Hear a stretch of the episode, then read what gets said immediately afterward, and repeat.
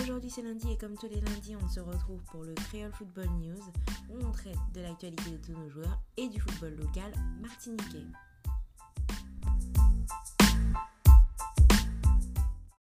On débute comme chaque lundi par les féminines et par l'AC Milan de Lindsay Thomas en Italie.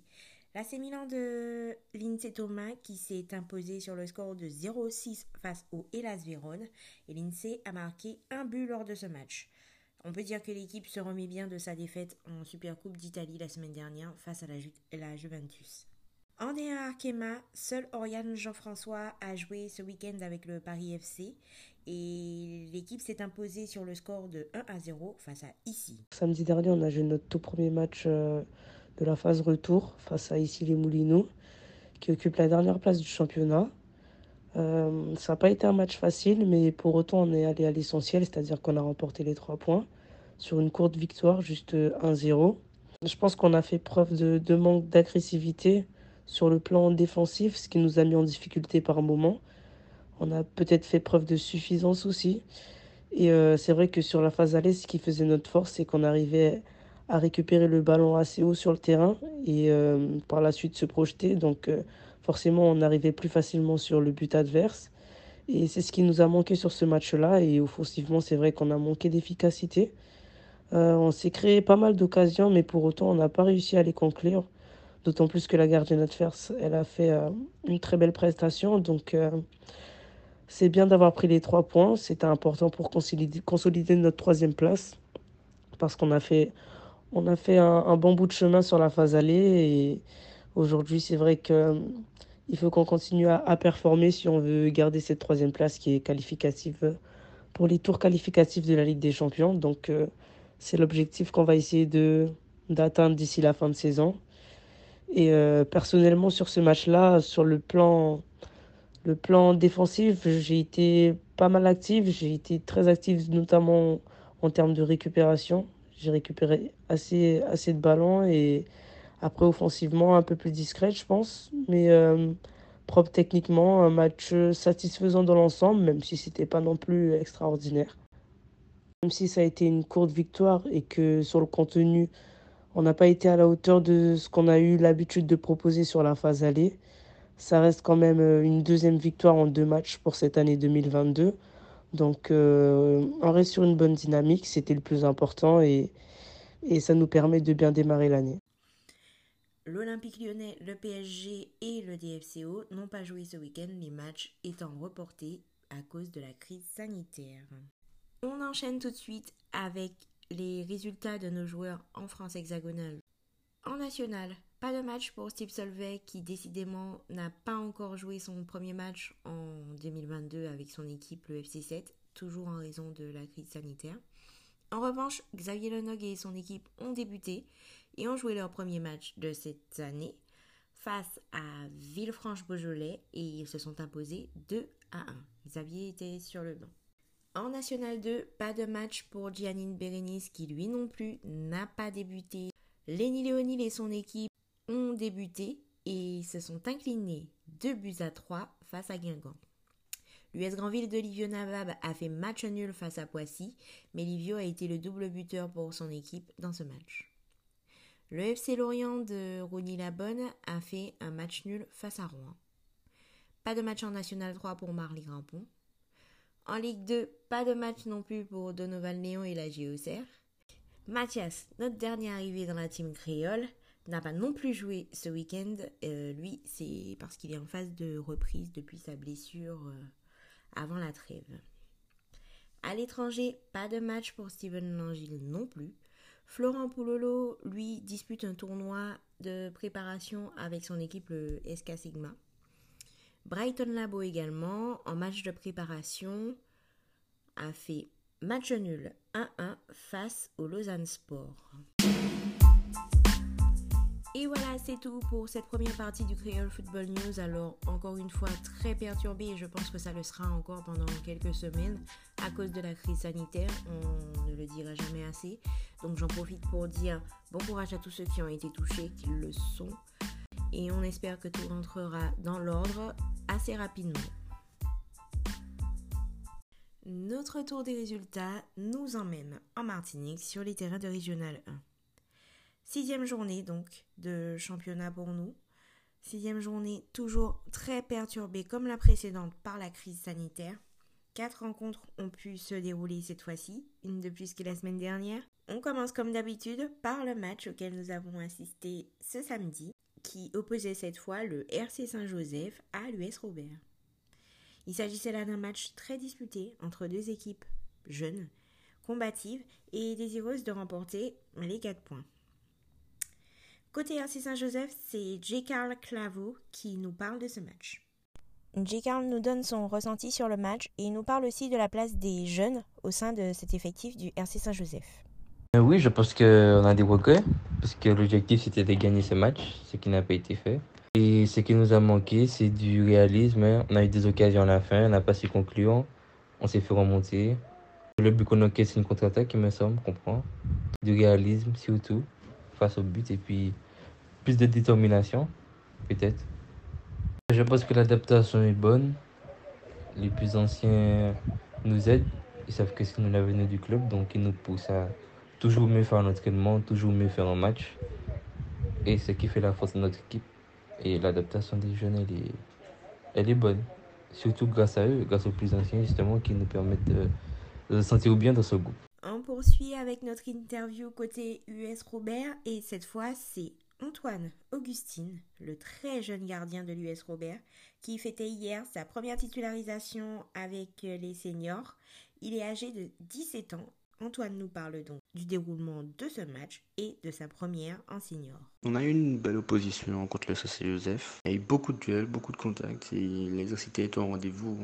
Après, on s'attendait à ça. Alors, ce premier match de 2022, on a été plutôt satisfait. On a plus ou moins respecté les consignes du coach, mais on, visait quand même la victoire. Euh, nous, les jeunes dans cette équipe, on s'est quand même bien intégrés. Euh, il y a les anciens avec nous qui nous donnent des conseils. Et puis, nous sommes à leur écoute. Hein, ils sont là depuis même 10 ans à 1, donc nous, on vient d'arriver. Donc, on essaye. Euh, d'appliquer ce qu'ils nous disent, comme j'ai eu notre première année en senior. Premier match en senior, là j'ai 17 ans. Au début, j'étais un peu stressé, mais mes coéquipiers m'ont vite mis à l'aise dans le jeu, donc euh, j'ai pu poursuivre la rencontre euh, en pleine confiance. Autre match de la poule A qui nous intéressait ce week-end, celui qui opposait le RC Rivière Pilote au CO Trenel. Les pilotins se sont lourdement inclinés sur le score de 0 à 3 face au CO Trinel qui poursuit sur son très bon début de saison.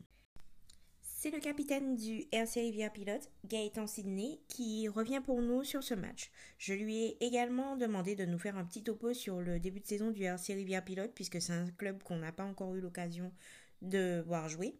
Donc, il nous parle du début de saison du club, de ce match et aussi une petite projection sur l'avenir.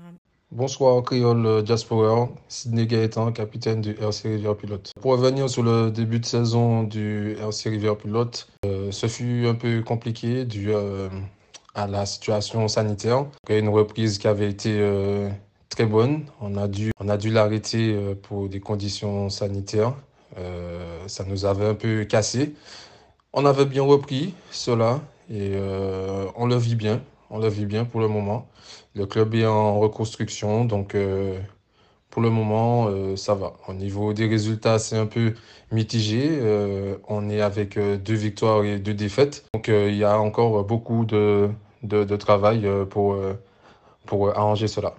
Alors pour revenir sur le match du week-end contre le CO Trinel, ça fait un petit moment que nous évoluons avec un effectif très réduit par des absences, blessures euh, suspendus, etc. Donc euh, on fait avec les moyens du bord. Nous avons des jeunes qui intègrent le groupe et qui se battent, euh, qui se battent pour, pour, pour, le club également. Donc nous essayons de sauver les meubles.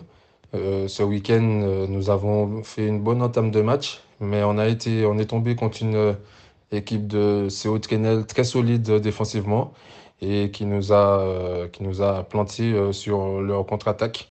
Donc alors on peut compter sur euh, l'effectif du RC Pilote euh, pour rebondir euh, dès la semaine prochaine, dès le week-end prochain, pour avoir un résultat plus positif. Mardi, nous serons au diapason à l'entraînement à Boussé Dion pour pouvoir prendre les 4 points le week-end prochain. Nous avons également recueilli une réaction autour du match qui opposait la Samaritaine à l'Olympique du Marin.